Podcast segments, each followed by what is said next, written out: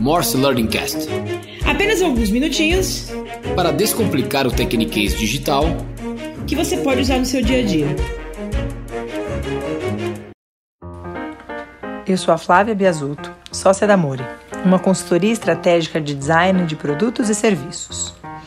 Hoje eu vou falar sobre MVP, sigla em inglês para Minimum Value Product, ou em português, Mínimo Produto Viável.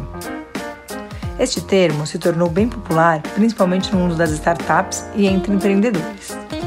O MVP pode ser considerado a primeira versão de um produto, sendo a sua principal característica apresentar apenas as funcionalidades fundamentais para um produto funcionar. É uma maneira de testar a ideia e a sua aceitação, colhendo feedback dos usuários para aprender com eles, identificar melhorias e ajustes e então evoluir seu produto. Um ponto importante é que o MVP não é apenas um produto mínimo, ele precisa ser viável. Isso significa que ele deve solucionar o problema para o qual ele foi desenvolvido, apresentando fluxos completos daquela etapa ou processo ao seu usuário final.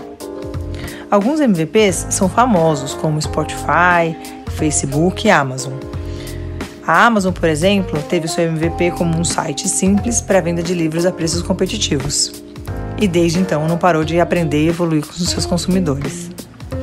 O desenvolvimento de um MVP é uma ótima estratégia para descobrir se seu produto tem um público interessado e é fundamental colher os feedbacks para entender e dar o próximo passo.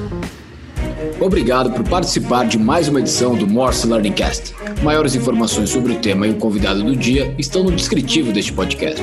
Lembrando que, assim como qualquer outro idioma, a fluência no digital também está na prática do dia a dia. Se você gostou do conteúdo e do que está aprendendo conosco, compartilhe, porque quanto mais profissionais fluentes no digital ao seu redor, maiores as chances de avançar na digitalização de seus projetos e sua empresa. Obrigado e até o próximo Morse Learning Cast.